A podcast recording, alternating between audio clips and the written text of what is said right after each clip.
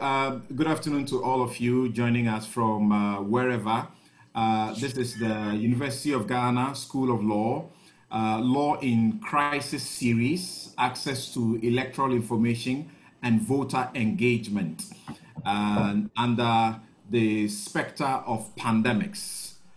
And as you may already know, uh, this is an opportunity where the panel of experts will give us their perspectives on the issue, and then the participants also have the opportunity to engage uh, the panel of experts, especially through me, the moderator, in some 25 minutes. The just ended voter registration exercise mobilized nearly 17 million citizens to register to vote in December's presidential and parliamentary elections this should be evidence of voter interest, even in the era of COVID 19, as the Electoral Commission spends some $150 million on the controversy docked project. But are citizens able to access electoral information and how are they engaged in the light of COVID 19 restrictions ahead of the December votes? We seek to find out, uh, explore this question, and ask if there are any implications in this.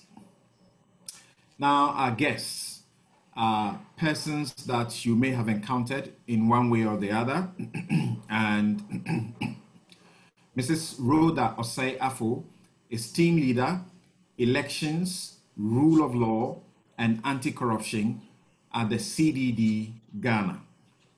You may have also been associated with her more particularly as she has uh, led processes and spoke for the uh, the certified body CODEO that has been monitoring elections and giving us practical feed on what goes on in elections in this country.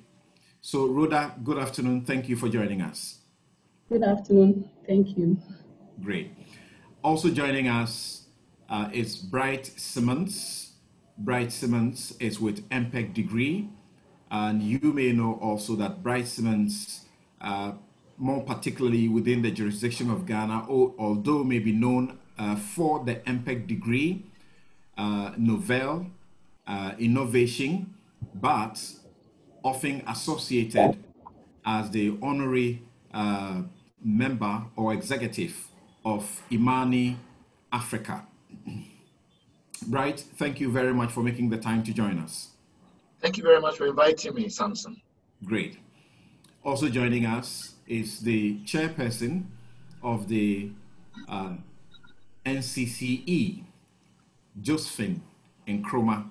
And Josephine Nkrumah uh, has clearly given most of us uh, a good idea of how a commission such as hers, which is a constitutionally mandated body to educate the public about these things, uh, as in people's rights, their constitutional duties and obligations, she has given us quite a good dose of understanding by always being proactive and speaking and engaging the public and opening up the NCC to all of us.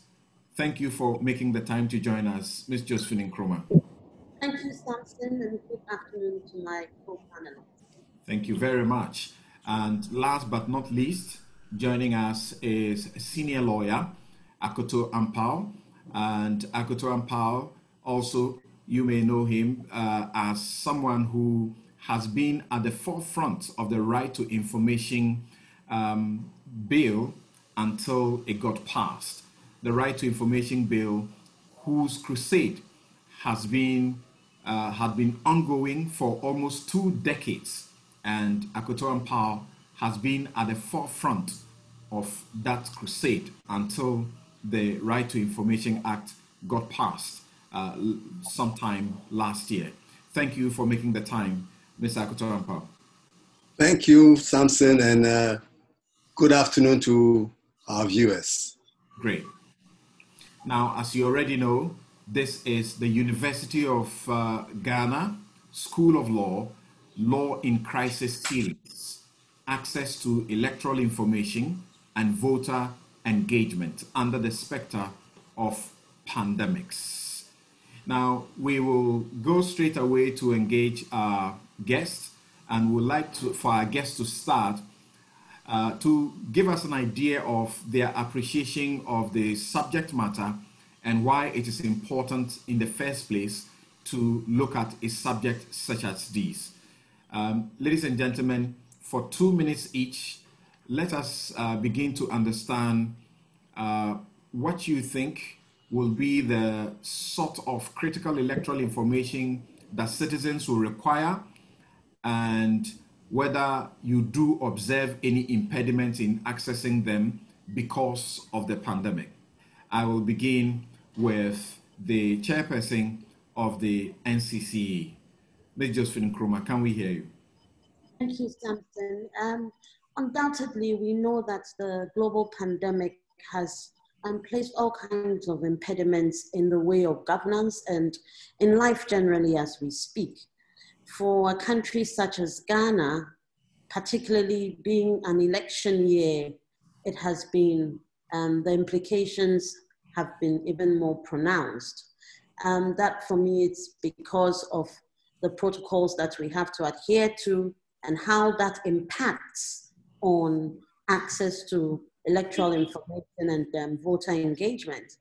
For me, when we talk about electoral information, it is that kind of information that is specific to ensuring that elections ultimately are inclusive, are transparent, and are trusted. And so any kind of information that impinges on this is of immense importance for access by the citizenry and of course affects also voter engagement. So in that light, the way we become more innovative in ensuring that we, are, we, we continue to enhance access to information despite the protocols that we have, we can engage the citizenry in a manner that ensures that they stay engaged and enables them to make an informed decision or informed choices um, during elections is critical in time. So for me, this is the essence of the conversation we're having. Right. Um, can we hear uh, from Rhoda as well uh, what your perspective will be as regards the importance of this particular subject that uh, is engaging us this afternoon? Well, thank you very much, and good afternoon to everyone who's been able to join us. Um, I would say that um, we know that traditionally, I mean, access to information generally is something that has been quite challenging in, in our country, and which is why there was a lot of efforts uh, in pushing for the passage of the Access to Information Act. And so when we find ourselves in a situation like we have now, which is the COVID pandemic, where citizens still have to make a very crucial decision as regards who gets to govern them, then of course you want to be, uh, you, you, you will be concerned about whether citizens have the right kind of information, given that access to information under this uh, situation may be limited. Uh, traditional means of reaching out to people may not be uh, possible, uh, like direct community level engagement. And so it's important that we, we think through some of these issues and see how best we can enhance access because electoral accountability really rests on citizens' access to information. So this is a very great conversation and I look forward to the next several minutes. Right. Uh, Mr. Bright Simmons, what, what do you, what do you uh, think or who do you identify as the key stakeholders in such a conversation uh, about access to electoral information. And like I asked earlier, what uh, sort of critical electoral information do citizens require, and why uh, is such access relevant for the democratic uh, conversation as we get to December 2020? Yeah, thank you, um, Samson. Quite clearly, we need to distinguish between the information that is related to mere processes and substantive democratic democratically empowering information. And the way that I've seen it over the last couple of years in this country, it appears as if the understanding of the Electoral Commission is that information related to the management of the elections is a purely technocratic function, and therefore they provide information that is, for instance, related to number of people who have voted in a day or in a location. That is more or less the be all and the end all. From the way I've observed their practices for more than a decade now, it does appear to me that their interpretation of their duty of care to citizens in relation to information is narrowly contained within uh, a prescription that suggests that that information is only procedural. So, for instance, when it comes to the more fundamental issues of accountability of their own practices, they rarely see the need to make that information public. So if you want, for instance, information related to spending, information related to hiring, information related to um, procurement, information that is related to auditing of political parties, information that is related to sanctions um, against specific, uh, in relation to specific infractions of the electoral law that are within their domain to initiate, none of that information is available. They've never made it available. They don't consider it their duty to make it available. I think that is a culture of information practice that, as far as I'm concerned, is completely retrogressive. So my interest in this topic is to re-establish the fact that when it comes to the democratic practice, the voters' need for information is not that different from the citizens' need for information from other institutional bodies or other constitutional organs of state. So, in the same way that we demand information in relation to how government passes laws, how government makes policies, I see no difference whatsoever as far as the electoral commission, other electoral management bodies are concerned, in terms of the quality and the type of information that I demand. Thank you.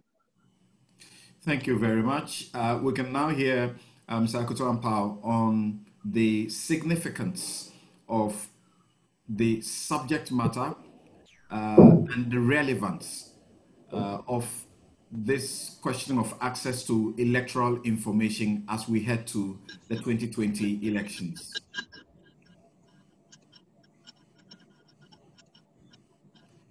Hello, Mr. Akoto Ampaw.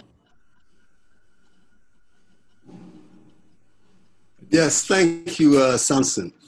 Right. I, I, agree with all that the earlier speakers have said, uh, only to emphasize the point that the whole purpose. Mm-hmm. of elections is to enable citizens based on good information to make judgments as to who should govern this country. They can't make that decision. They cannot exercise their right to vote in an informed manner without all relevant information related to the EC, related to the political parties, and, and related to the issues of the day that are of concern to the citizenry. So it is fundamental. I mean, access to information on, on matters of state, not just election, mm. but matters of state, which mm. feed into the election process, are very vital. And, and, and, and they reinforce the sovereignty of the people. And therefore, the passage of the right information only strengthens the constitutional provisions relating to the sovereignty of the people of Ghana, in whose name and for whose welfare all powers of government are to be exercised, and also reinforces the provision of Article 21.1f of the Constitution that guarantees the right to information. So my, my view is that all relevant issues are on the table.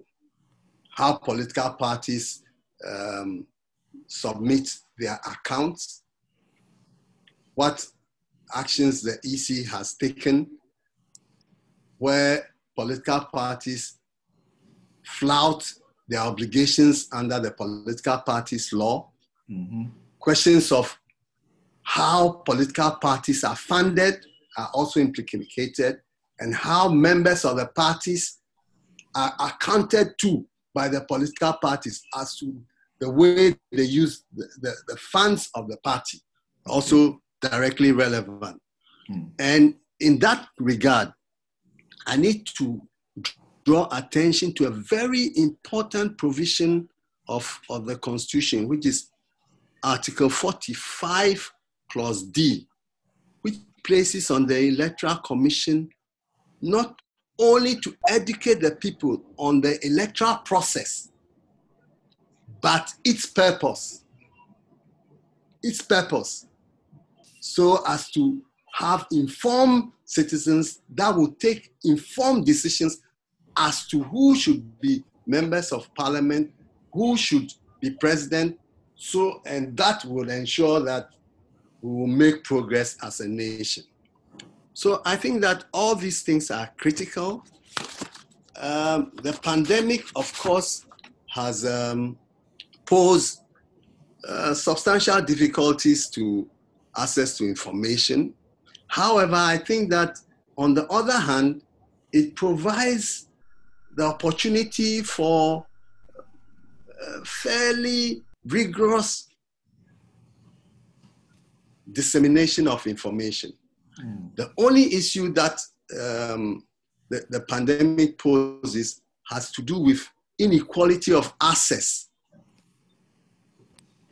for poor people, marginalized people, uh, many of our people in, in, in, in the rural communities. Mm. And that again raises for me an important duty that uh, is uh, imposed on um, the, the, elect, the NCCE in section 2E, section 2E of the act establishing NCCE, Right. which says that the NCCE must provide information to government on inequalities between different levels of the population in accessing information in order to achieve true democracy. So here again, whilst you know the, the emerging uh, online platforms provide even a, more effective way of engaging, you know, the educated, uh, the urban population, most of the urban population who have access to these facilities.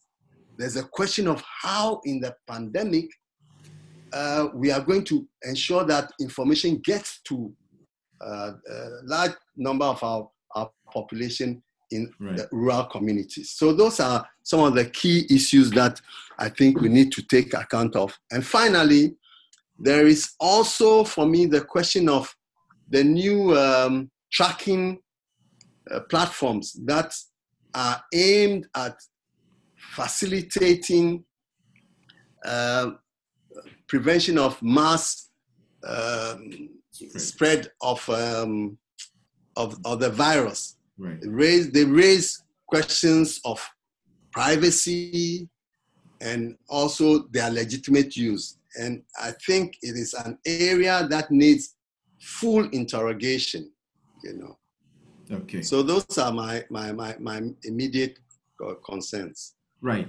Um, I'd like us to bring some, you know, practical experiences to the subject matter itself about access to electoral information. And Bright has already indicated, uh, in a very general sense, how he says information is almost practically unavailable and not accessible, including procurement information. Of course, we'll very soon get to know how um, get to see one clear evidence of how the EC was reluctant until it was compelled by the court. But Bright, can you help us understand practically? Um, you need information to do the work that you do, uh, particularly uh, at Imani Africa and your engagement with the public as far as elections are concerned. In what ways have you suffered you know, any setbacks in seeking information. And the same question will go to Rhoda once you are done. So we get to know how you have sought information and perhaps did not get that information and how that has impacted what you have to do. Thank you, uh, Samson. So I have a short presentation that, with the permission of the organizers, um, I produced. Am I allowed to share it now? Certainly. Thank you very much.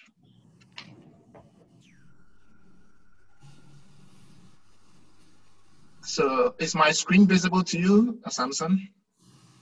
Um, yes, it is. Good. As far as I'm concerned, we have to regard the Electoral Commission as an institution and as the same time as an instrument of power and of the establishment. It's not any different from the courts. It's not any different from any of the technocratic bodies that have been imbued with massive amounts of power to influence citizen behavior and citizen outcomes.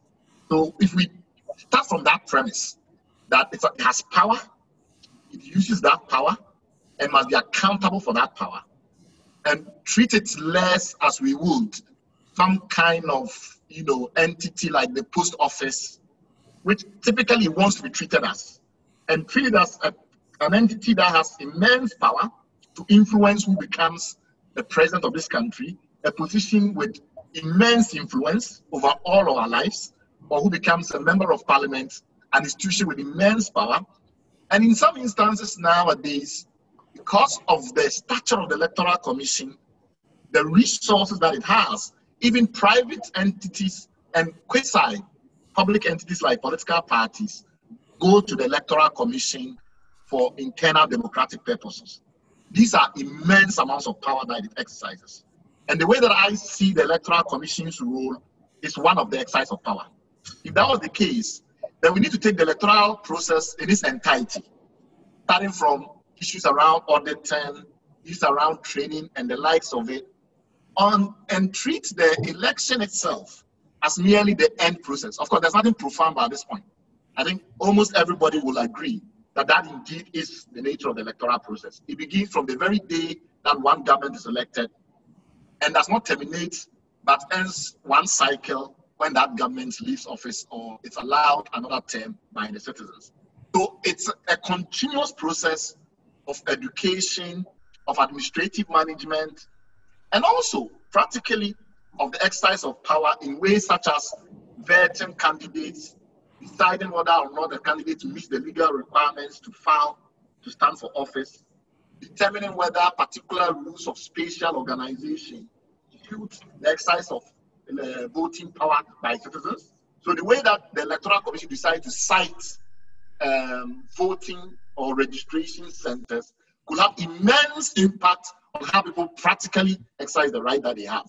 So if you take that whole continuum of multiple processes, interlinked processes, etc., the power that the Electoral Commission has in determining how we exercise our franchise, in determining how we exercise suffrage in this country is unbelievable.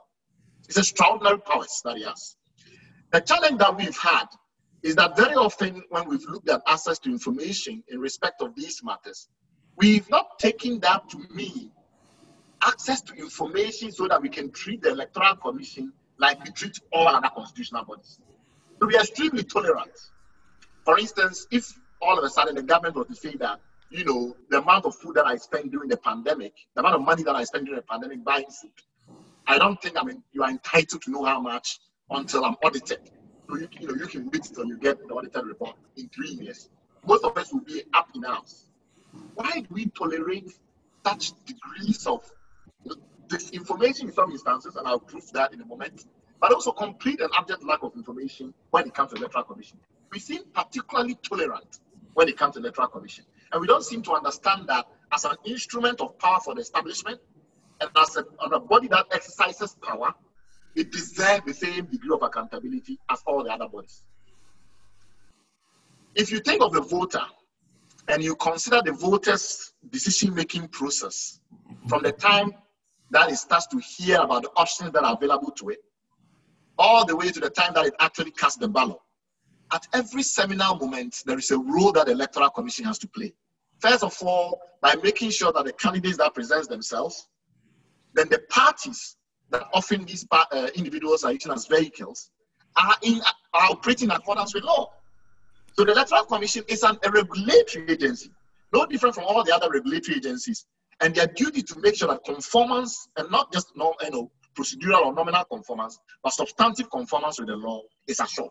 That is a lot of technocratic power, but it also has effect on who can stand elections. You remember the challenges that we saw last cycle when the decision was made to disqualify some candidates from standing. Because they were not favorites of ours, because they were not party that most of us will vote for, the elite in this country made almost no effort to understand the basis that went into the decision making. But we disqualified people from standing for office, and for those people for whom those people were their, their choices, they were denied. Having taken that into account, then we need to say, okay, if this is just like any other instrument of power for the elite, then what is the traditional way of understanding true participation by the citizen? So I'm going all the way back to 1969. Arnstein had this famous ladder of citizen participation. That starts all the way from manipulation to true citizen control. Those of you that are also students of Gramsci are aware of the very famous notion that very often coercion can be branded as consent, particularly when options are removed. So in that regard, we have to move from noting that or from pretending that information, which is the third level of the ladder, is some strong concession made by the elite to citizens. It is not. Information, which is step three, is extremely low on the ladder. We need to get to a level of delegated power and citizen control before we are at the point where we can say that we have an electoral commission that responds to citizen power. So my question is, what is citizen power in this regard? And this brings the case study issue that you mentioned. Imani wanted information around how the electoral commission spends money. Now, why is that important? It was important because it was not just information about how it spends money, but how the spending decisions influence the exact technical dynamics of the election. What kind of machines? How are the machines going to behave? Whether we are going to have biometric, whether or not there will be failure of the biometric system and therefore people cannot vote because the biometric system is not functioning. None of these stuff is trivial. They go to the very heart of the democratic project. Now we went to them and said, we think that when we look at how you, you spent money for the last decade and a half, there are procedural problems with that. But more importantly, we are beginning to think that you're becoming substantively unaccountable. We have a situation where elections in Ghana cost more than four times what they cost in the United Kingdom. We have a situation where the cost per elector in Ghana is nearly $20 already. The cost per voter, which is a different dynamic, is around $13 if you're just looking at declared direct costs for the actual process. If you take the overall cost of the election, you find out that Ghana is in the region of about $25 per elector. Now, the argument we made is that for a country that has seen 10 times, a tenfold increase in how much it costs the country for the individual voter to express their cost. So this is where I'm getting that number. In 2004, we, we spent the, the, the country spent $2.3 to get every voter the right to elect someone. In 2016, we're spending $25. By the end of this year, after they've gone through the process, we spend about $30. This is almost 15 times increase. Remember, this is not nominal, this is relational. Mm. The cost per voter in relation. So it's not as if you say there's inflation or anything. This is not sensible. This is not rational. This is inexplicable. For the reason that is inexplicable, if the vote, the electoral commission was genuinely accountable, it was treated like all the other organs of the democratic system. It treated like any other constitutional organ. It will not be able to get away with not explaining how exactly that came about. More than that, it will not have been able to create the conditions under which it is practically inauditable. Let me give you an example. Yeah. The Electoral Commission has never. Done, you would have done 10 minutes in the next two minutes. Okay, I have 30 seconds. Is that okay. fine? That's okay. It will not if you if you if you take that into account and you look at currently how the electoral commission spends money on the electoral process and you go to this you, you consider the situation that when requests for information about how it is spending that money it's uh, frequently ignored. Then we come to the very sobering thought that this has become the most unaccountable institution in ghana today. It has never passed an asset audit. It has spent at the very least $250 million in the last two cycles, buy equipment that it's going to throw away, and nobody knows how it is treated the previous consignments of equipment to date. I don't think we would do the same if this was about cars being purchased by the presidency, or these were cars being purchased by parliament or judges. Why do we change our tune and why do we behave as if we don't care when it comes to equipment that is being used for elections? Thank you, I'll.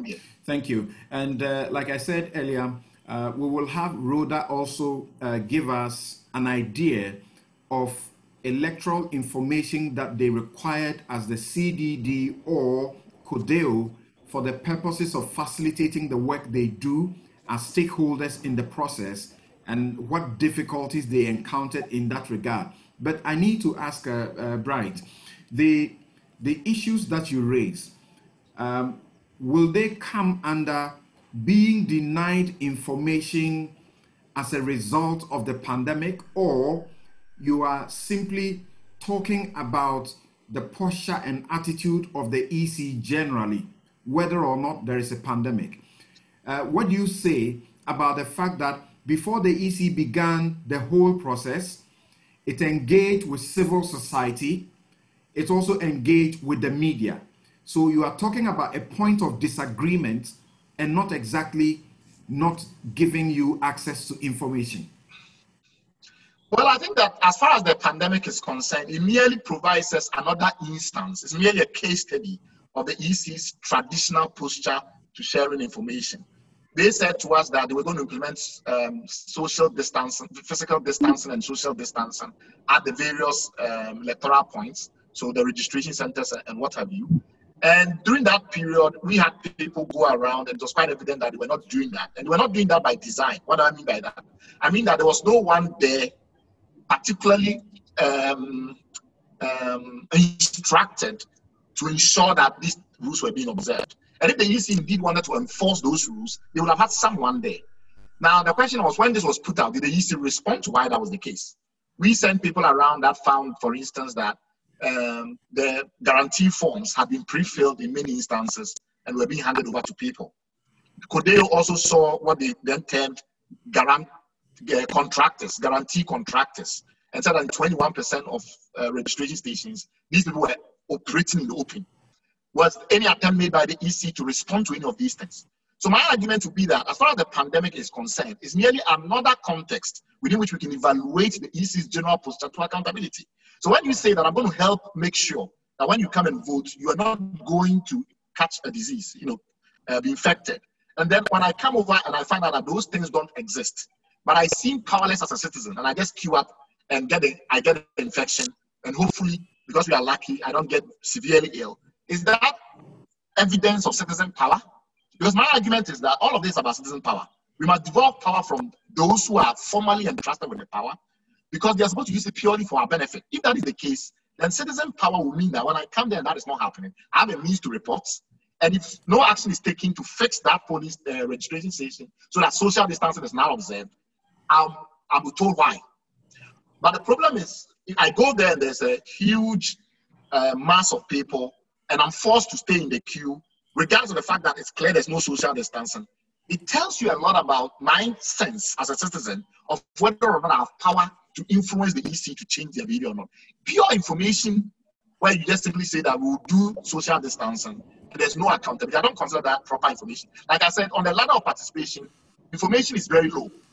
We want citizen power, and we don't see that reflected in the way the EC's posture. Mm you know, two citizens okay. currently, and as long as I've monitored. Uh, yes, but, but, the, but the, just in, in some 30 seconds, what your response to this substantive question is yes. that you are raising issues of disagreements with the Electoral Commission in the manner it went ahead with the various processes, and not exactly that it did not make information available before, during, or even after the entire process. No, no, no. Actually, I'm questioning. Consulted no. with uh, the CSOs like Imani Africa, and then also met with the media persons and so on to give out the information. Whether the quality of information or the content of the information was satisfactory to you are issues you are raising, but not being denied, being denied uh, with excuse of COVID. No, no. What I'm saying is that the whole purpose of information should be to empower the citizen. Right. If you go to North Korea, there's information. Mm. Why do we call that propaganda? We call that propaganda because designed to manipulate. The lowest level of the participation ladder is manipulation. So some types of information are put out merely to manipulate. Information only benefits the citizen in a democracy if it increases the decentralization and devolution of power and increases citizen power. So if I'm not getting information that empowers me, it's useless information. Information is not worth the bytes in which it is transmitted if it is not going to improve the democratic process in some way, or it is not part and parcel of how the civic discourse itself is being shaped. And the argument I'm making is that the civic discourse does not end with throwing some information out. So if you tell me that there's social distancing because there's a pandemic, and that information you've given to me, I need to be able to rely on that information to take decisions. And if I go then I find out that I'm still at risk, I need to be able to hold you accountable because that information you provided to me was invalid information and useless information. So that's the point I'm trying to make, the distinction I'm trying to make. All right. Thank you. Uh, thank you. Can, can, we hear from Rhoda now uh, whether or not you had any challenges uh, accessing information as key stakeholders and uh, you had the challenge as a result or the excuse was COVID or generally you you didn't have information that you felt the EC ought to have made available to facilitate what you had to do? Yeah, I mean, yeah, we we've had some issues. I think generally the we have a, a problem of, of institutions not being pro disclosure. So they are quite suspicious about why you are asking um, asking for certain information. Uh, typically, we will ask for the polling station list because we will need that to draw a sample for police, a sample for observation. And so that is one typical request that we often made. Uh, the challenge is that sometimes you make this request, it takes it takes a long time. The information comes very late, and sometimes you probably have to resort to other means, maybe informal uh, means of reaching out to people, which is really not the best because you want to have in information that is uh, official and information that is uh, authentic. So those are issues. There have been issues about the polling station um, results, for instance. In 2016, one of the reforms that the Electoral Commission adopted was to make sure that polling station uh, results are made available. But as of now, I mean, after that election, that didn't happen. They didn't make it available. What you have is just constituency level results for the presidential elections. If you are interested in doing any serious analysis of these results and, and, and some of the figures, you find yourself in a very difficult situation. Sometimes there are even very harmless information that really you want you want access to, but somebody doesn't understand why you're asking for that information. They tell you they either don't have it. I mean, we've had to go through the pains of going to virtually 60 districts individually just because we wanted gender disaggregated uh, data on women, on people who had contest for, contested for district level elections. And this is something that the commission could just easily get for you, but we had to, they said they didn't have it. And so we had to go to the various districts that we were going to implement a project the district offices of the commission just to get all this information before we could eventually do what we have. Recently, I, I mean, we have had challenges with um, the audited accounts of the political parties. For instance, last year, the commission published that um, the, I mean, they published accounts of the political parties, and then Citizen Ghana Movement um, and CDD Ghana and Odekro uh, try to uh, get access to this information to make some analysis of the kind of information that the electoral, uh, the political parties have provided to the commission. And I mean, this was quite challenging. Uh, eventually, when uh, payment had to be made, I mean, for each political party, the, the group had to make about 250, uh, 240 cedis. And so if you wanted the accounts for all the political parties, then you had to pay for all of them. Eventually, when data was provided, it was in a format that you virtually couldn't do much the team had to go through a whole process of scraping, making sure that the data was in a manner that could be um, analyzed. So these are challenges that we've had. I think one thing that I want to um, emphasize is the fact that um, the Electoral Commission uh, more or less sometimes feel so accountable to political parties than even the um, ordinary Ghanaians. So if they have got, gone to an IPAC and they've reached a discussion, the commission feels the business is done. If if if political parties want certain information, the party, the, the, the electoral commission, of course, for very uh, obvious reasons, is under pressure to provide that. But the average Ghanaian, the citizen who ultimately the, the commission should be accountable to, uh, the, there's also that kind of challenge. The commission doesn't feel like they're accountable to you, and so you have to go through a process. So these are issues.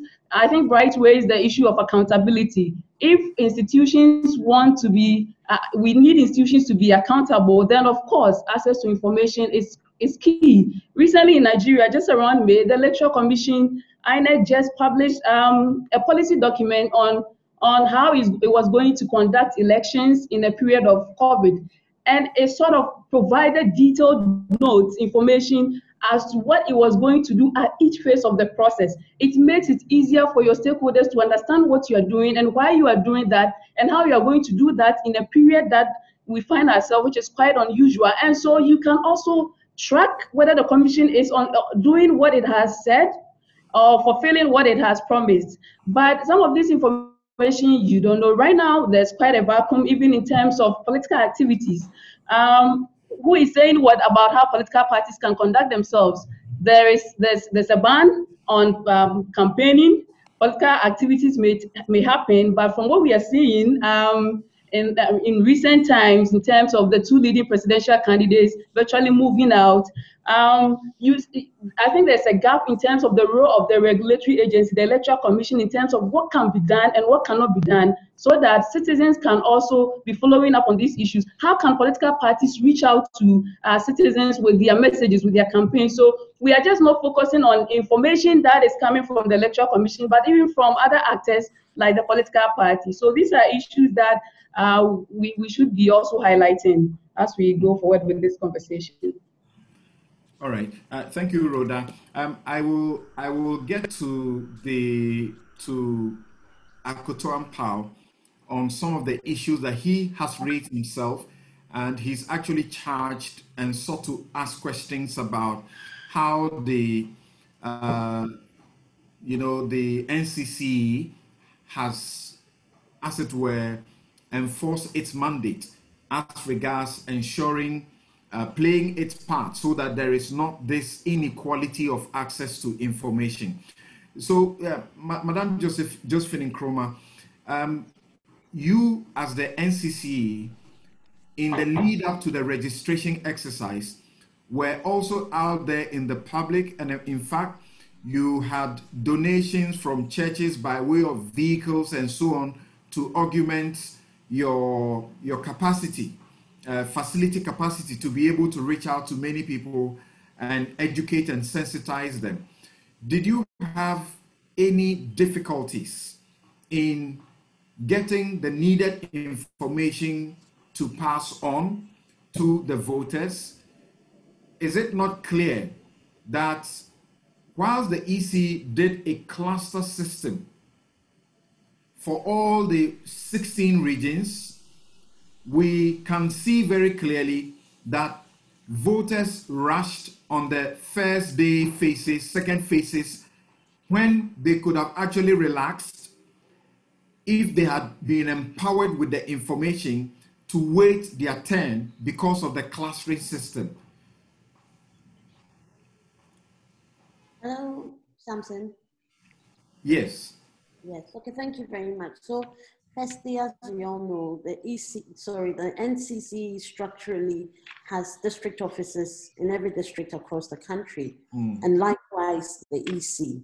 So at that basic structure, there is the assumed um, collaboration between the two institutions.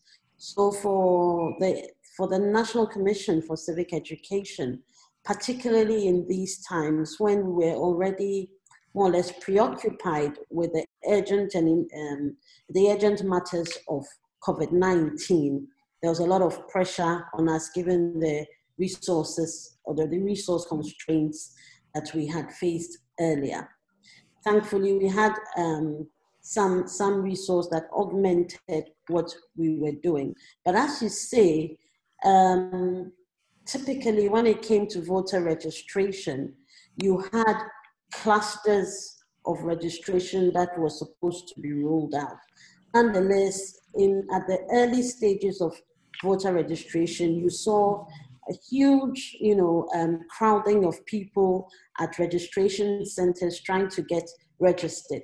Um, some of the challenges that were encountered, of course, was that the, the, the information that would have been, that was required in order to roll out as a commission in terms of disseminating this very relevant information for people to know when and where to vote was unavailable to the commission. So in fact, by the time the information reached reached us, the voting registration exercise, the voter registration exercise had already kick-started. Nonetheless, given the information that we had on the ground, we also began to disseminate information in order to complement what the Electoral Commission was doing and reduce the overcrowding that we saw at the registration centers. Now, for me, the lessons learned from there is that as institutions that um, or that or key institutions that have relevant roles to play with the very important issue of elections and voting, it's important that there's better synergy in terms of collaboration, in terms of information availability on both sides, so that at the end of the day, the people that we serve benefit from what we do. So once you're not getting that effective collaboration, at the end of the day, it goes to disempower the role the, the citizen. Because you would have instances where somebody says, because of the COVID pandemic and because of the crowding that I've seen, I'm not at all going to register. I'd rather stay home and stay safe. And that really is institutions disenfranchising the citizenry from exercising their right to vote and, and, and as well disenfranchising them from actually con, um, participating in elections. So as I said, my question respect respect to that specific is isn't that clear evidence of some bad job or some job that have not been done by way of information availability and accessibility by the public. Because if people had, you know, foreknowledge of how this was to be done, they would not have rushed, trooped, massed up on the first faces, first days, uh, put themselves in harm's way of contacting COVID-19 when they would have been, uh, they would have uh, had their turn. You were on the field doing the broadcast with your vehicles and all of that. So is, is that not a clear evidence that somewhat the, the voter engagement was not as required? Yes, so, so I do concede at that, at that initial stages, or in fact, prior to the voter registration exercise itself, mm. the information that was necessary to ensure inclusivity was not adequate enough to provide that kind of inclusivity. So it is really what led to what some people saw and others then said, well, I'm not going to vote if this is what it's about. Mm. Um, thankfully, I think towards the end of the registration exercise, things were more streamlined and then we had a great number of people participating in the voter registration exercise. For me, as I said, the key lesson is to have greater collaboration, more synergy between these two institutions that assures us that the way we roll out our mandates is for the benefit of the citizen, so that the citizen in a, can exercise his or her um, rights in a manner that does not compromise their safety or mm. that's or security and also ensures that what it takes to facilitate the exercise of that right is properly done by us for them to also exercise that right. Right, something now- I may add to that. Yes, quickly. Yes, I think the, the issue um, just raised is very important. This is for the past nine years or so that I've been part of this processes. This issue of institutional collaboration keeps coming up all the time at various meetings. How can the NCC support the work of the Electoral Commission? We understand that voter education, of course, is, is a key mandate of the Electoral Commission, but where institutions like the NCC can support, and all they need is the right kind of information because they cannot determine where voting is going to take place. It's only the Electoral Commission that can determine. They cannot tell whether the registration is going to be a cluster system or not. It's the Electoral Commission that can, can determine that. These are institutions that are sitting physically just next to each other. Yes. And, and, and, and yet, there's always that kind of gap. And eh, meeting upon meeting where you have these institutions represented, this issue keeps coming up. And fact, only for us the same the compound. same. So I think these are real issues that we need to really set up. Otherwise, we keep coming back to the table. All right. Thank you, Rhoda. Now, i'm coming to uh, Mr. Akoto, uh, Akoto Ampaw. Um, in, in, the, in the regime of the RTI Act, Act uh, 989, is it, is it surprising to you that there is some difficulty in accessing even very critical information like electoral information at critical times going into the 2020 elections. Um, the example of the Ashaiman MP, NX Henry Norgbey, he sought procurement information from the Electoral Commission about the uh, registration exercise that just ended. He was denied. It took the High Court on a human rights application to compel the Electoral Commission to give him that information, but at a cost of 1,500 Ghana cedis. You know, I'm wondering whether you think these these kind of things will even discourage voters or members of the public who genuinely seek information regarding the elections and what can be done. Um, Samson, uh, I can tell you that I'm not surprised, although I find this example highly unsatisfactory. And I think that it is connected with the concerns raised by Bright and also Rhoda. Uh, you see, the, the attitude of people who are vested with power, there's a cultural and political foundation in Ghana. When people are vested with power, they somehow think they have no responsibility to the citizens. And this becomes more the case when you have a provision in the constitution which says that that body uh, in its functions and activities is independent and cannot be subject to the direction or whatever of any other power or authority. Then, because of the cultural frame by which power is exercised, this, this, this, this important constitutional provision that seeks to ensure that they are independent in order to carry out their functions in a way that advances the interests of the people and promotes justice, equality, and fairness is then assumed to mean that they are free to do anything that they want and nobody can question them. It is a very, very fundamental problem that we face. And I think that part of the way out is to begin to encourage the creation of platforms for conversation. The EC is a key player in all these matters connected with the elections. It must understand that the question of elections is not its monopoly. At the base of elections are the people of Ghana. They own the elections.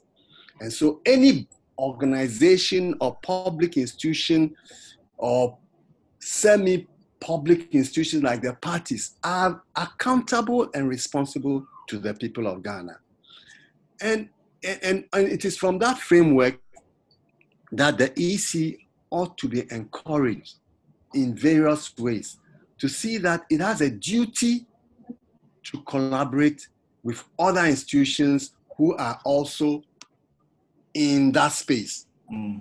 to ensure effective utilization of limited resources that we have and also to ensure that you know um, we share we share responsibilities we provide enough information across different spaces so that when different organizations are working they are working towards a common objective. Mm-hmm. i think it's, it's very critical.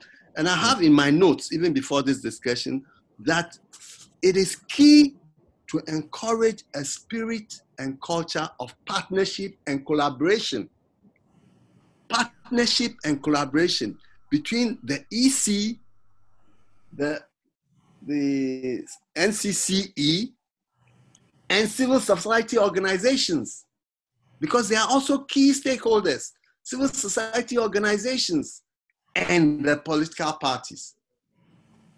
So, so I, I think that we need to find ways, effective ways of engaging the EC so that they can move away from this sense that they are independent and autonomous. Mm. Nobody can right. do any, uh, give them anything. No, that is not the thing. But right. we need engagement to arrive at that point. Right. Now, you, earlier you mentioned you mentioned the issue of um, uh, inequality of access. Yes. How are we able to tell whether there is an urban rural divide in how voter information can be accessed?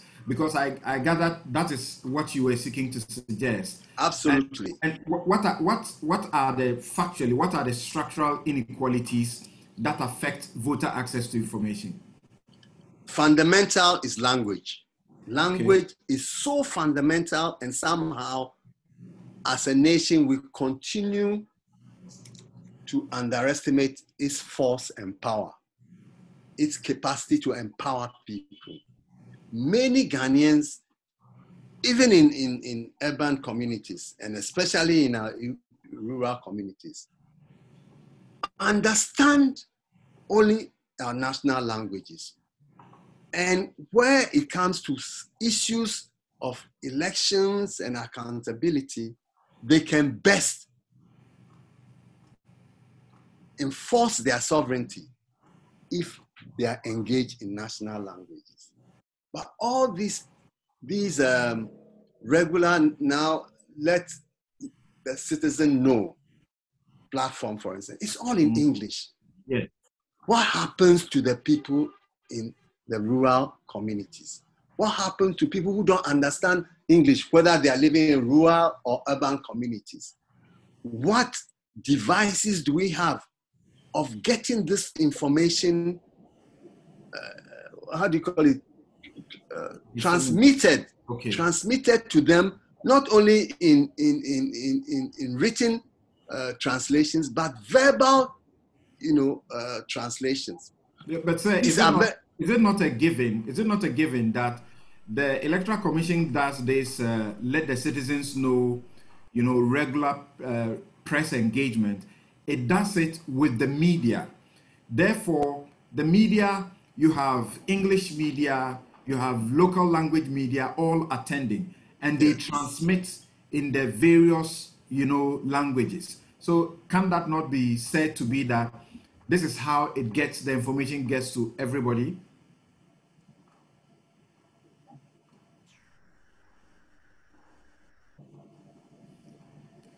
okay hello Ms. Ampaw. I think I think we have a bit of a technical problem with. Uh, if I may come in. Yes. Yes. So, so to that extent, as you rightfully said, the let the citizens know is really a media platform, and um, the media with the kind of networking that we have today across the country are able to transmit and translate this very critical information across the country. But also important to note that as a commission like the NCCE, such information is what we use to engage in the districts right. using the local dialect. So it's important that whoever is in our district understands the dialect. But I think um, in relation even to the media and um, to both traditional and new media and the role or the impact of the pandemic that for NCC has changed our strategies, limited it to some extent, mm. but also um, exposed the lack of technological expansion in some geographical locations that um, people just take for granted that, okay, we're going to use the media, be it new or traditional media, and it's going to go everywhere. That for me is of critical concern now. All right. Access to information has mm. been limited now by the fact that we are relying more on media, but to the extent that depending depending on your geographical location, you may not necessarily even have access to that media in order to get the critical information you need is something that we should be looking at. So right. for right.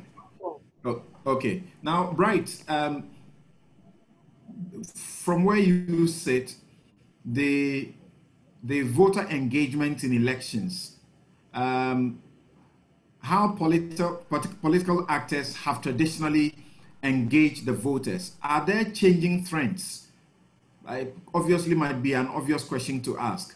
How has the voter engagement evolved since independence uh, till now? Before I answer that, can I quickly point out that the point um, that um, Mr. Akoto Ampaw was making about culture was very profound. Right. We, we, very often look at the legal and the constitutional architecture, but that's merely the skeleton, right? The flesh and the sinewy and the nerves of the overall system is made up of the political culture. It is what plugs the gaps.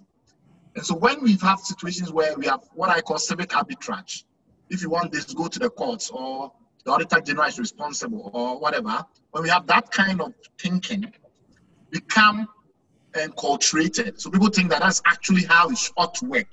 Mm-hmm. Then we get into a serious cultural atrophy as far as politics is concerned. So we, we, can, we kind of think, oh, okay, this is the body that has been legally mandated. This is the body that, you know, this is what the law says. This what, and we forget that in reality, those things are merely the skeletal framework within which the real culture of politics and civic participation and democracy take flesh and form. And I think that general concern I have, where people tend to think everything has been institutionalized in that manner and mm. forget about the practices, the cultural modes of behavior, is very critical. Let me give you a very quick example and I'll answer your question about voter engagement. If you take the National Commission for Civic Education, officially supposed to be the body that is mandated to ensure that citizen education, you know, is fully um, undertaken. Its operational budget, you know, if you take away the um, employee and the compensation part of it, and you go to the operational budget, we are talking of something in the region of about 7 million Ghana cedis when last I checked. Now, if you take the budget of the EC for fuel, for publicity, not publicity itself, fuel for publicity, it's almost 5 million Ghana cedis over the last couple of cycles. Hmm. So it doesn't matter that it says that the NCC is responsible for civic education. It's almost irrelevant. When it comes to electoral education in this country, the body that has the actual capacity to invest in ensuring that that is that is the EC. And to the extent that I cannot get to understand why the EC spends the money that it spends when it comes to the agencies that it employs. So it has a whole PR unit, but it also spends a huge amount of money on a, a whole range of consultants, a whole range of PR agencies. I think at last count, I was counting about six different private sector engagements in relation to public relations. If you ignore that fact and you say because the architecture in the way that is so designed, this is how it's supposed to be, you lose the essence. And I think we should go back to essence. As far as your direct question is concerned about. But, but, but briefly, uh, very quickly on that one, if the EC engages such a broad range for the purposes of publicity, um, would you then say that it is engaged in proactive disclosure of information? I, I, think that we have a tendency also in this country of being input oriented and not being output and outcome oriented. Sorry, being input and output oriented and not being sufficiently outcome oriented. So if it turns out that they spend almost 5 million Ghana cedis on fuel for publicity, and we don't get the results that we deserve. For instance, you mentioned this issue around how we are not able to get accountability from them because the information that is necessary to regulate their own power, they have no self-interest to disclose. Mm. Then we have to ask ourselves whether all those investments we are making is in our own interest. Because it's very easy for us to finance the interest of the EC. You know that. I think people often forget that every institution is made up of human beings, and that in that respect, they have, they have over time, the institution develops three levels of interest. They also develop three levels of purpose. So they have a purpose which is institutionally defined. Then they have the purpose which the leaders of that organization presumes is the institutional true purpose. So for instance, in Ghana, the EC wants to have a lot of respect from the political parties because that is how, from a result point of view, it justifies its purpose. And we have the third level of purpose, which is the individuals that have power in that institution and the purpose that they truly have. And so my point would be that if they are investing, investing all of these amounts of money in there, we have to ask which purpose is being served. Is it an institutional purpose? Is it a higher purpose? Or is it the individual purposes? Mm. And until we are much more, I will not say cynical, but much more skeptical, professionally skeptical about how we evaluate these things, I don't think we're getting the right um, kinds of analysis that ought to be, ought to be done. I'll okay. very quickly the touch on trends of voter uh, engagement in one minute. I think social media has redefined the way in which the electorate is able to judge whether or not the information that they have in mainstream media is sufficiently reflective of the facts on the ground. But then we now in the second phase of what is often called the information entropy trap. And that is that there's so much information now that the role of curation becomes very critical. If you have a cultural dynamic around curation not have ever been very critical, because in the past, the media was used to curation being um, um, conventional in the sense that, okay, we get some press release, we opine a little bit on it, and we move forward as opposed to investigative journalism, analytical journalism, being the traditional mode of practicing journalism, then we get into trouble because the media is unable to play its curation role. And because there's so much raw information out there, you move into the realm of misinformation and manipulation. So the question that we I will have is what is the curation model of our demo, uh, media practice? Uh, do we have a media that is extremely creative in the practice of journalism? Or do you have a media that sees itself as primarily a transmission belt for information? Mm-hmm. I think that is the question that we have. Right. Um, Ms. Josephine Nkrumah, what, what do you say um, about the changing trends and how uh, impactful or effective that can be? We know that because of the pandemic, uh, for example, by Executive Instrument 134, uh, political rallies were banned, but political party activities were allowed, subject to the strict, uh, strict adherence to uh, the enhanced COVID 19 protocols, uh, including uh, having not more than uh, 100 participants. Now, um, you have to wear your face mask and ensure all the physical distancing among the rest. How does this impact on voter engagement? How can the political actors adapt to the reality of the pandemic? Thank you, Samson. So indeed, um, COVID-19 has changed the face of engaging um, the voter. Um, typically, we are not we are not seeing um, the rallies that we, we would have seen um, before COVID-19. Um, nonetheless, it means that engagement has been more focused on smaller groupings. So, in a certain to a certain extent, what that means is um, there's going to be more legwork on the ground to reach a great number of people to engage them. You'd have to be meeting smaller people, and that takes a longer duration. It most likely takes even more, um, for want of a better word, foot soldiers to be on the ground engaging um, the citizens. And that even affects the National Commission for Civic Education in terms of our, our, our um, strategies for engagement. Um, having said that, um, in 2016, one of the issues that was raised by the EU in their report regarding rallies, for instance, had to do with the fact that at rallies you saw a, a, a lot of um, um, a lot of activity of vigilante groups. So to the extent that we're talking about the, the, the, the prohibition of political rallies or party rallies, it means that we may see a reduction in that kind of activity when it comes to political rallies. Having said that, it means we should be doing more of um, public announcements using our public address systems mounted on vehicles. It means we should be doing a lot more of media engagement, new and traditional media. And as I said earlier, whilst we've stepped up engagement in this regard, we must not overlook the fact that it is not accessible to every citizen of Ghana.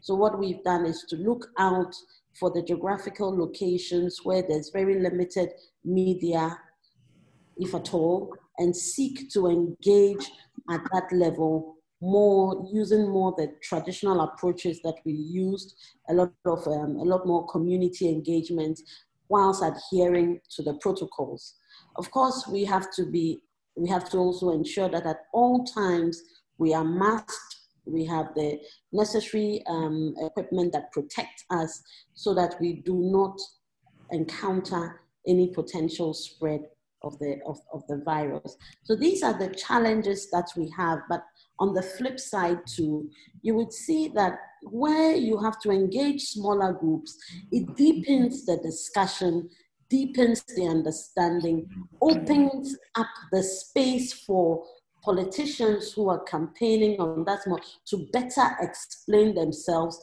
to be properly interrogated and to allow for the for citizens who have heard them to make an informed choice. This time, it is no longer going to be standing on big platforms and shouting how many um, things you're going to build, what you're going to do here and there, without the citizenry actually speaking to you and engaging you to understand how you propose to do these things. Right. For the National Commission for Civic Education, where we use our flagship um, research document, Matters of Concern to the Ghanaian Citizen, of course, this year it's been delayed because we were preoccupied with COVID related matters. But this also opens up the discussion in a manner where it becomes more issues focused for politicians to then address matters that really, you know, speak to the heart of Ghanaians rather than, you know, the rhetoric that we usually hear. All right. Um, let's get uh, Mr. Akoto-Ampaw on this uh, questioning of the new trends. And because of COVID-19, clearly, um, the until until the last few days or the last you know couple of weeks, we know that the political activity, voter engagement has been uh, on you know virtual platforms more particularly, and to some extent, as uh, Madame Josephine Nkrumah stated, person to person engagement because of the restrictions. Now, within this period, the president has had the opportunity of his regular TV and radio broadcasts to reach out to citizens about COVID. He's done 15 so far. Um, there's been the suggestion that he's taking advantage of that uh, to also serve his, you know, partisan political end. Um, what what would you say? Will there be a constitutional question, including access or equality of coverage by the state-owned media to the opposition as well. Because anytime the opposition has had to engage the, the public within the period, it has to buy airtime and it may not be able to afford as much.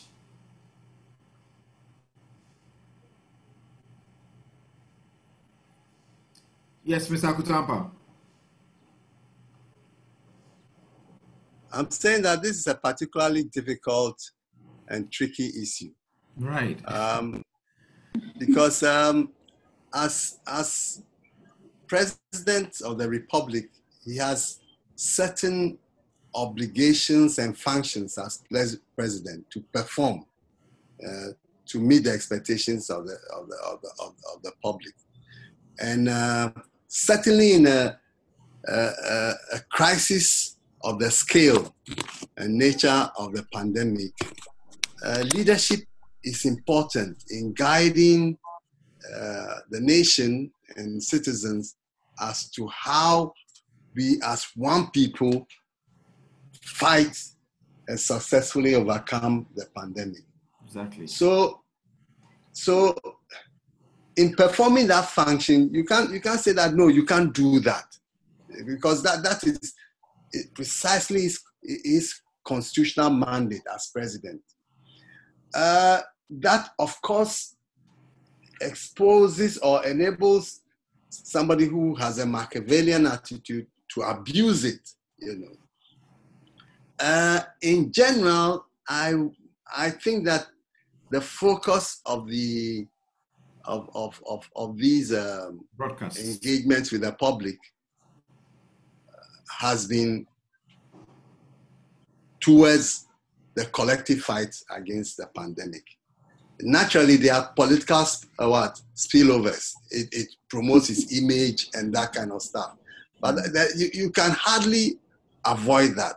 Mm. If he opens up that platform and starts to make directly NPP propaganda, then clearly there's a problem just as if uh, people go to uh, NPP platform, uh, what uh, rallies in the past with vehicles fueled, state vehicles fueled by, you know, state resources and so on. There's a problem. Mm. So I, I, I, think that we need to keep a close look, uh, what uh, observation of what the president does on those um, platforms and where he's stepping out of line we need to bring him to order. But Samson, there's an important matter that I, I need to draw attention to. Okay, which is that, that in one minute. Yes, yes. Which is that when we did the registration, we did it in clusters. That's right. Now, come voting day, people are not going to go and vote where they registered. So there's a huge communication and logistical question. How do people identify where their names will be when they are, they are, they are registered? I know that there will be the exhibition, but how does the process of exhibition lead people to locate where they will be voting? This is an area that needs massive education right from today. Right. Right from today, between the um, the EC, the NCC, and other stakeholders, civil society, and the media. Mm. Otherwise, there's going to be chaos and confusion on election day. It thank is a huge matter. Thank, thank you for raising this. Uh, thank you for raising this and, uh, and raising it at this time. Um, uh, just to remind all of you that this is the University of Ghana School of Law Law in Crisis series, and we are talking about access to electoral information and voter engagement under the specter of pandemics. Um, if uh, you have a question and you are in a position to ask the question live, please use the raise, raise hand button. Uh, we will liaise with you uh, individually and get you to ask the question by yourself. I have a number of questions that you've already uh, fielded and I'll get our guests to answer uh, those questions uh, for you. Uh, but before I get to have you, uh, maybe in a minute each, talk to us about the pathways to reform, how voter engagement might be effectively done under COVID, and what perhaps needs to change. Uh, I'd like to uh, hear if uh, Bright Simmons can say uh, a couple of uh, minutes on this uh, question that I posed to Mr. Akoto Ampaw. Now, in his 15th broadcast, which is the last one he did, the president actually removed the 100 participants limit on public gatherings how should voter engagement be done while avoiding the risk of the spread? And the question that we ask is there some inequality and a possible constitutional question with the president's unfettered access to the broad, broadcast media as against opposition if he's seen and heard? And we have heard him on one or two occasions take advantage of that broadcast platform to reply and speak to the opposition? No, I don't. I don't have. I don't. I don't have any um, concerns um, at all about the president's access to the broadcast media because I believe the real issue is the editorial function of these um, channels. If the media was to be minded to exercise that editorial function properly, then they would treat the address with the same um, you know, yardstick that any type of communication from a political leader ought to be measured with. So if the president you know, comes online regularly and all he does is to champion his political interest, you are not bound, duty bound. There's no law in Ghana that forces any media organization to carry the content. Secondly, you have the right to have commentators in the room who will comment on what the president has said in order to ensure that if you feel that he's abusing your medium, um, he's getting free access to uh, the airwaves to purely pursue propagandistic um, objectives, you have the means to filter that. And I think the media has to exercise its editorial uh, power much more effectively on behalf of citizens. So I have no concern whatsoever. If there are problems with the way that it's being conducted, it's entirely the fault of editors who don't seem to recognize the power that they have. Right. On the second issue, uh, which is, uh, if I if I remember correctly, um, you were concerned about. Um, sorry, can you just remind me again of the second yes. level how, of how how might voter engagement be effectively done under the circumstance? What should change? I am not too sure when I look at the current situation that the constraints which were evident at the beginning of the pandemic are very much still with us. I mean, as far as I can see, um, there is a vibrant discourse that is going on in respect of the upcoming elections. I don't see that the pandemic at this stage is the major constraint. I mean, as far as I can see, door to door campaigning, which was one of those that, you know, those methods that were not very widely used, it's kind of rampant. And now the question then becomes if it's being done within the law and if it's being done within the context of public health regulations, um, and we cannot do much about that, then the, I, I, don't see the constraint from a communications point of view. Mm. Maybe the question we ought to be asking is whether, given how lax we are now, there is a risk of potential upset of infection. But that's a different framing of the, pro- of the problem. Right. So I don't see a constraint currently on communications as far as I can see. I'm just observing reality. Right. But we have a we can have a we can have a, a genuine concern mm. whether given how we become very lax about the regulations, health, the public health regulations, we could potentially, as a result of the upcoming campaign season, mm. see a significant surge in infection. But that'll be a complete different discussion altogether. Okay. Now, now Rhoda, um, definitely we have seen that the rallies are beginning to uh, resume. Uh, the president is going, uh, you know, touring parts of the country and meeting crowds. We have opposition, you know, leaders who are also touring parts of the country and meeting crowds. Uh, that notwithstanding, we know that whatever is going on uh, is going on under certain restraints and restrictions. Do you have any fears that this will result in little voter engagement and that may have implications on how a voter is informed going into December uh, 7? Yeah, I mean, if if you look at um, the way in which political campaigns have been conducted, rallies have been a major part of it.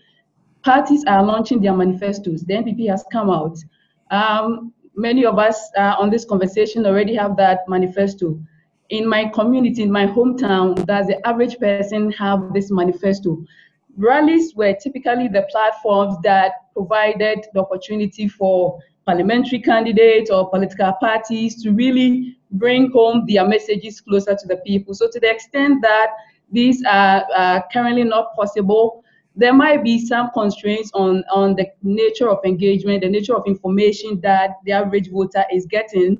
For those who have been looking at the issue of the structural differences, for the highly educated and all uh, those who are uh, online, you may probably talk even about information overload. There's so much that you are getting from the electoral commission to some extent uh, and from other bodies but for the person who who is, is is offline and the person who might not be literate what what how are they able to come to terms with what the real issues are? So something might be missing and that's why i think it's important that government and the electoral commission they, they, they set some kind of parameters. We need some more clarification as to what can be done at this stage and what cannot be done.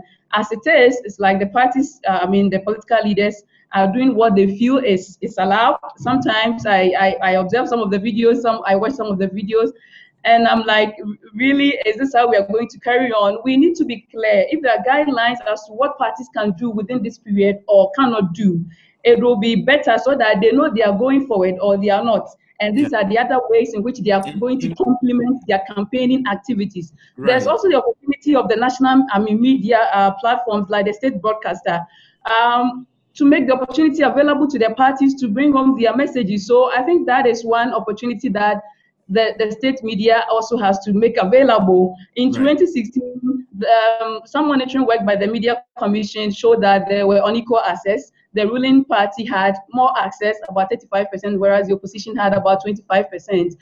These are issues that we need to address so that that those platforms um, by the state broadcaster can be used effectively to engage a lot more voters. And of course, that's also one major mechanisms of mechanism for breaching that uh, gap between, I mean, the language barrier issue, for instance, because the state broadcaster can can try and find programs uh, in different languages. So I think we there are opportunities, uh, there are challenges, but um, we have to really uh, have a broader framework in terms of how we do this from now. Thank you, Rhoda. And and uh, as we as we wrap up, but I'll get a couple of questions from our audience to you, and I need to remind you also that uh, this event is supported by Star Ghana Foundation, Star Ghana Foundation, and it's available as podcast on Spotify and Apple as well as Google. Um, now, Madam Nkrumah, what do you think we should be thinking into the future?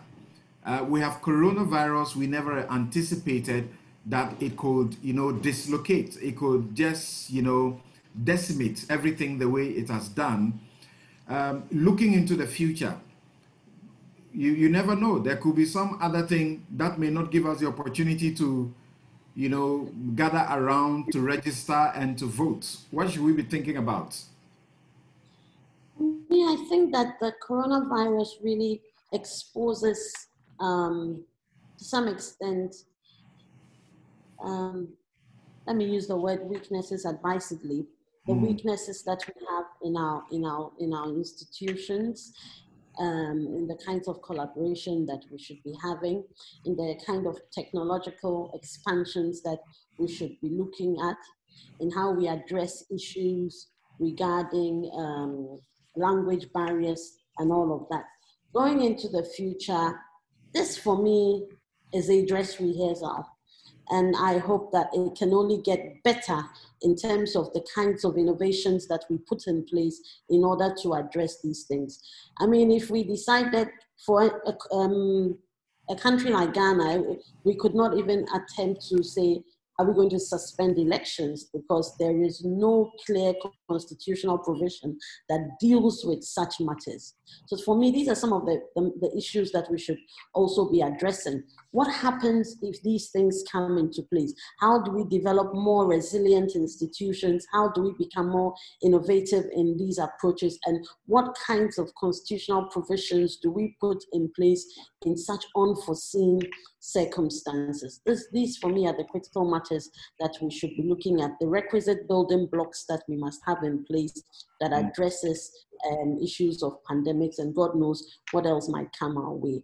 But I think it's building more resilience. And if I may quickly just add, mm. one of the innovations that we, we saw during the voter registration was you saw political party agents actually taking down numbers of voters and um, um, registered voters. Mm. And uh, there was some discussion ongoing as to why they were taking down these numbers. And as it turned out, for some of the parties, this is one way they would use to reach the citizenry, mm. calling up voters and speaking to them. So these are the kinds of innovations that are evolving and we are seeing. And I think that if we begin to think more and more outside the box, and we big, and I cannot stress enough the importance of the collaboration amongst institutions and equitable resourcing of the institutions. Right. And right, you see the kind of comparisons in budgets, and you mm-hmm. see how um, limited one one institution's budget is as against the other. And these yeah. are all the critical things that we need to look at. Right. Thank you very much. Right.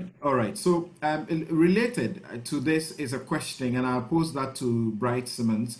Um, Imoro Isahaku Gengjeng is asking what do we need to put in place before we can do electronic voting?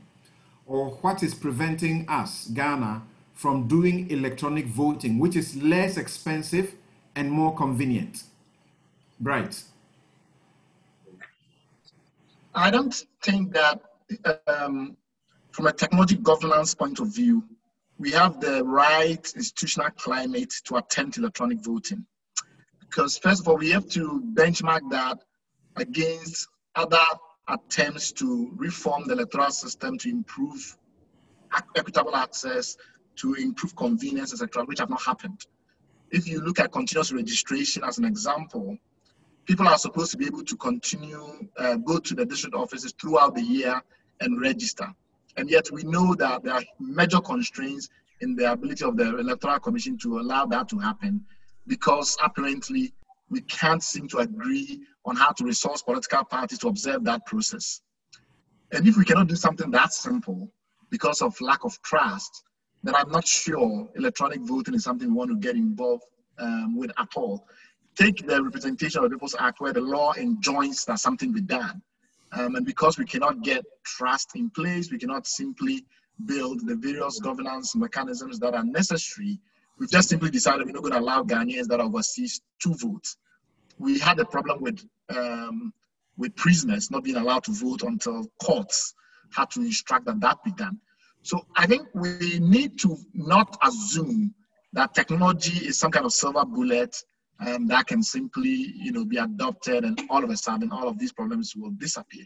As far as I'm concerned, we need to improve the institutional climate. Trust has to improve, and that requires governance. So I will start off by saying can we create a mechanism by which some degree of transparency, accountability, and the rest of it is brought to bear on the existing technology infrastructure that exists, uh, sorry, that is um, implicated in our elections? Mm. We have basic questions to ask. Right. What happens to BVRs that are mm. disposed of?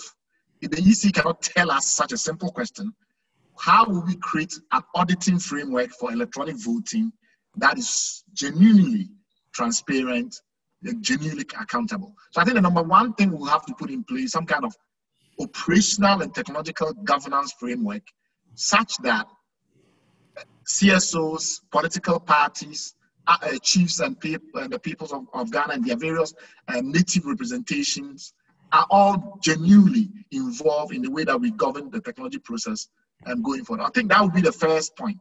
And it will also be the starting point. Because without that in place, I think we will get into serious trouble if you attempt anything like electronic voting. Right.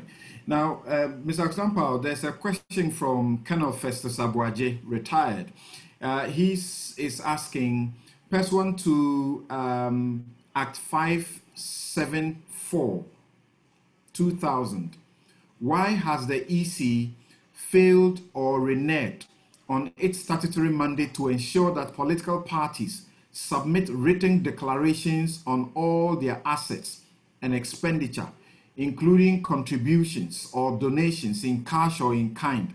What should be done to rectify this blatant violation of the law by political parties?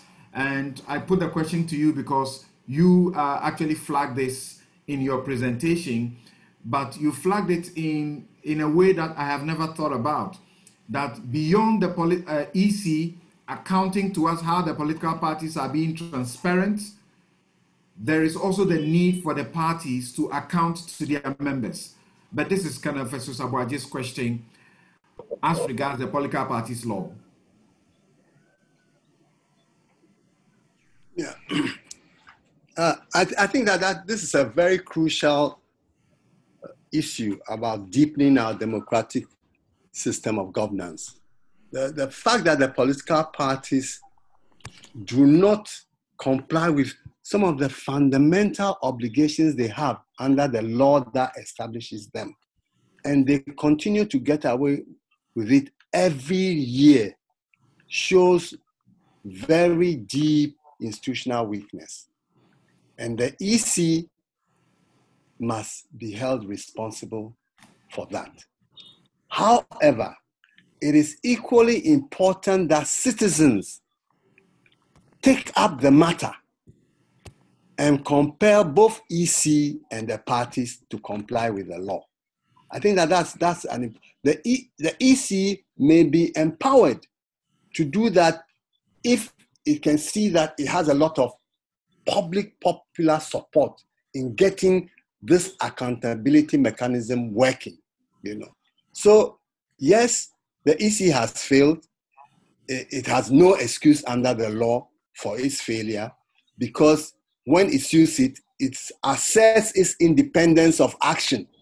So if it is as independent as it, it makes us think it is then obviously it should enforce comply with and enforce the powers that the law has given it. Right. And this is critical say, in ensuring say, accountability of our parties. You say if they don't do it, citizens must demand and insist on that.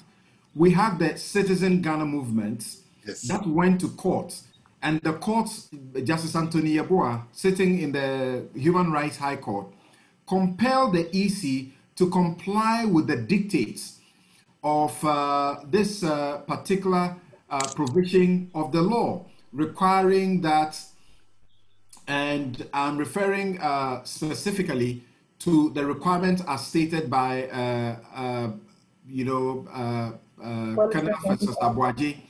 which the law says it is supposed to, within six months, the Electoral Commission, within six months, yes. from the 31st of December of each year, have the political parties to account, indicating the state of the accounts, sources of their funds, paid membership dues, audited accounts, you know, among others, and they don't get to do it. What else can be done?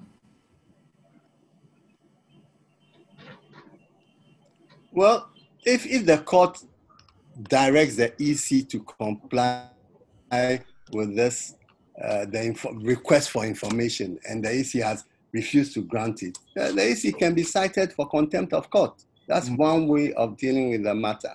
But it seems to me that this is a big political matter, and it needs citizens to make it an issue, to convene conversations around this matter involving the EC itself the NCCE, because I think it's implicated here, and right. also the political parties and CSOs, so that we deal with this matter. You know, right. this is a is, is both a legal and a political problem, and it must be dealt with both legally and through a political process. Mm. It, it is interesting that anytime I read this part of the law, uh, whose sanction is that if a political party is found guilty of it, um, you know, is looking to pay in excess of, uh, you know, is paying millions, millions of Ghana cedis for breaching this. Millions, yes. Yes. Yes. Anyway, right now. Absolutely. Th- there's a question directed to uh, Madame Josephine Nkrumah uh, that uh, could the restrictions of the EC giving out the data be as a result of data policy? Um, if that is what it is, uh, what measures have organizations and institutions like the NCC put in place to make sure that the privacy of individuals' data are protected? This is from uh, Vera, Vera Haibo. Thank you very much, Vera. Um, I think um, the Data Protection Act enjoins all of us to, to protect data that comes into our, our custody. And um, to that extent, where, for instance, the National Commission for Civic Education has paid its um, dues, or its fees for data protection, we are enjoined by law to maintain that, to, to um, keep that data private. But in this specific question that was in relation to clusters, that kind of information, I, I'm wondering what kind of data protection is required here. In actual fact, in this particular instance, you're required to roll out to, to provide that data in order for people to exercise their rights. And to the extent that that data is not available, I don't see how you can plead issues of data protection. Uh, would uh, would Akoto Ampaw have anything to say about this? That yes, Mr. Akoto Ampaw, would you have anything to say about this? That perhaps restricting the oh yes, I... yeah, go ahead. No, I, I think my understanding of uh, is it Rhoda's um, example was in reference to general information about right. the number of women who voted uh, and that kind of stuff. That kind of information does not violate any data protection law. You know, if we want to know how many people voted here, uh, the, the, the, gender, age, and, and so on, differentials. This is information that the EC should provide so that it can facilitate research and research fundings and which will feed back into political education and organization, mm. even for the parties, for the political parties themselves. So right. I, I, think that to raise the specter of data, data protection law here is totally out of place. You know? And it really has to do with a certain fear of releasing information that public institutions over the years have. That if they release information and the public gets to know how things are run, they can be exposed. Mm. So their, their default reaction to any request for information is to find ways of refusing it. And that is the significance of the right to information law, which mm all citizens should be encouraged to make use of as a tool of transparency and accountability. All right. I think that sometimes we are a bit too generous if we assume that the attitude of the these bodies, these you know political organizations and institutions are primarily precautionary. I think that it's much more organized um, than we think. So, for instance, the EC happily entered into an agreement with a private company uh, whereby the private company was able to plug in um, some kind of API so that if you go to the bank and you have an ID card, your voter ID card, the bank is able to validate the ID card. And they did it for a number of years until this matter attracted some controversy. Now the question is, why would they happily do that and not give to um, Rhoda information that is relevant for accountability. They will not do that because they think they own the information. Mm. Typically, our posture in this country is people think information is an asset that enhances their power. And therefore, if I have the information, you don't have the information, it completely disorients your capacity to hold me to account, which is one level, but it also establishes my status. The fact that I have that information, we know in this country, there are people that operate in the media, for instance, who touts their ability to access information, not in respect of their ability to do their job, but in ability to establish their stature. So I'm very careful about not assuming that this is purely um, innocuous and you know they are being precautionary in their posture. I think it's a very important element of the power play. Mm. They, they have the information you don't, and that reminds you that they are in charge. I think that is a very important aspect of it as well. Because right. when they, they, they, can use that information to mm. reinforce their status, they go ahead and they, they give it, or they are uh, commercial, mm. commercial reasons to disclose that they do.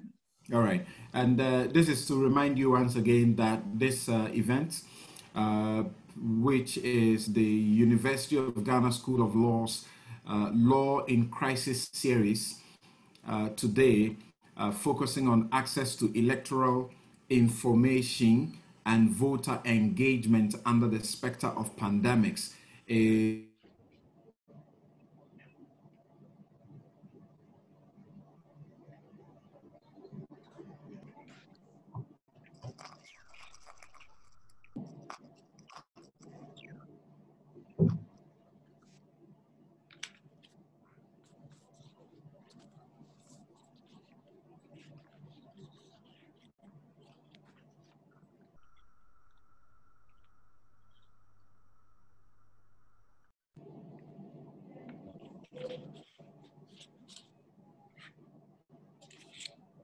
Sorry, we can't hear you. Seem to have lost something. Perhaps, um, Oliver, you'd like to. Samson, we are lost. think I just got back. Uh, thank you very much. Our time is almost up, but I've got a couple of questions that are being asked, and I'll pose them to you right away. Uh, uh, I just checked uh, to confirm for myself the issue that Colonel Festus Aboagye raised. According to the law, um, if a party is guilty of not doing what is required of it before the Electoral Commission, if they are found guilty by a court, they are liable to pay 10 million penalty units. 10 million penalty units. A penalty unit is 12 Ghana cedis. Put that together, and you know you are looking at over 120 uh, plus or so, including or two years in jail. Why are we not enforcing the law? Now, there's a question. Um, okay, this one I suppose that we would have needed, but we can't answer it. Will there be voters transfer? If yes, when will that play, take place? Uh, the Electoral Commission has a timetable. Um, if you go to the Electoral Commission's website, you might find that timetable and you will know the window within which you can transfer your votes, but you must know that there's within a particular period, if you have not done the process, you will not be uh, able to participate in the elections. Uh, Bright, there's a question. Yes. Actually, what has happened is that they decided to limit the transfer to only mm. specific categories of voters, like okay. security services, students, etc. And this, you know, they're doing okay. it purely by exercise of discretion without any discussion. Okay, that's interesting. There's a question directly to you, Bright, and it's from an anonymous uh, questioner. It says, in the scenario that you refer to, uh, did Imani try using the courts? you raised that issue concern. Did you try using the courts to get information on the EC's expenditure? Not really. I mean, in some instances, we advocate based on what we, we know. Um, and in some instances, we hope that through the fact of putting the information out there, making a, con- a conclusive claim, the EC will be forced to react. In, in, many instances, it is not. We just find the court process very expensive. Um, and as a small, you know, non-governmental organization in a country where we don't have a culture of giving donations, it is rarely the case that the court will be our, our, our first result. Um, mm. So very rarely will we go to court because it's just not the modus, um, the mode of operation that we've adopted for a long time. But we will consider it from time to time. Okay. Uh, a question to Mr. Akoto-Ampaw. Uh, is this one from um, Yao Joseph? he says it took sustained campaigns and advocacy, of course, by yourselves. You are the, the premiers of that, to get the government to pass the right to information law. Before passage of the law, we all nursed some hope that the law was going to uh, pierce the opaque glass blocking government agencies from citizens. It is almost two years now, and we are back lamenting over some opaque accountability. Uh, is all hope lost for our republic? Of, of course, all hope is not lost. And you know, there is law in the books and law in action. There has to be agency by citizens to make the law effective. If the law is passed and duty holders do not comply with it, and you don't, we, we as citizens don't take on the duty holders, then we have a problem. Right. So the law provides that opportunity. It can become real and active through the agency of human beings. That agency can take the form of political demonstrations and so on to put political pressure to bear on, on, on the organization that is refusing to give information or, if need be, legal action.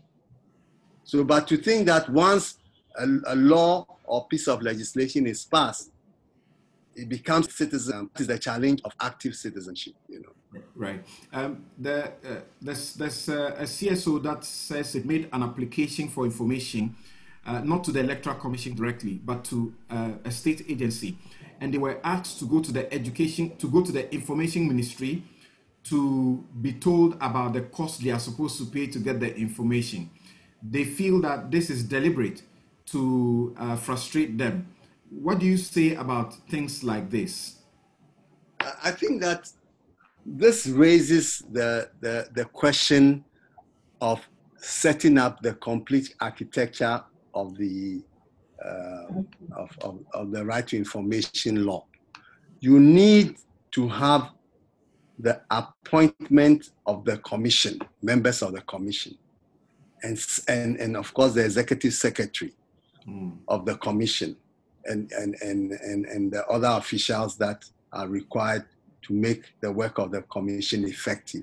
Secondly, there needs to be passed the regulations that would detail, for instance, you know, all, all the, the gaps in the law. And thirdly, we need to be clear on what fees people should pay when they make an application. And that, by the law, by the right to information law, must be provided for in the fees and uh, what the rates legislation. Yes, the fees, yeah, the fees uh, yes. regulations, yes. which is done almost annually. Yes. So, so these are matters that we as civil society activists have to continue to push, because if we don't push them, the kind of kind of you know really uh, uh, how do you call it really I, want to choose my words carefully okay. the, the kind of response that the EC mm. made to one of the applicants for information that they don't have um, the, the skill, the fees, right. and therefore they, they, they, they, they, they cannot give the information, which, which, which is a meaningless and empty response, mm. can be used by public institutions that simply do not want to give information. Mm. You know. Well, the, so the, court, we, the, court, the court shut that down. So you would expect that uh, other public institutions will be will be will be taking a cue from that. Advised by that, but if they don't, you can't cite them for contempt. You know, That's so right. you can't force them.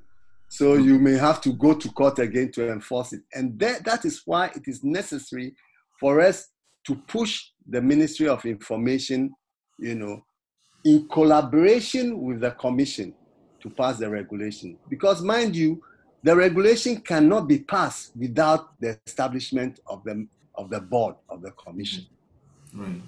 Because, because the regulation can only be passed by the Ministry of Information in consultation or in collaboration with the commission. And the commission remains to be established by the president. So that is that should be one of the areas of our political pressure that the president should as early as possible establish the membership of the commission and in doing so take into account the proposals of civil society organizations. All right. Hello, Samson. I just want to add, I mean, on the issue of the publication of the political parties' accounts, if you look at the Political Parties Act, right. I mean, the EC is mandated to publish, to gazette and publish these accounts. I don't know what the challenge um, the EC has with particular regards to this provision, because the provisions are clear. You don't need anything. I mean, you don't need the provisions of the RTI. This has been made available already that you are supposed to gazette and then publish it in any national dailies and other platforms that are available. So what is the difficulty of the Electoral Commission in, do, in doing that or in ensuring that the parties are playing their part?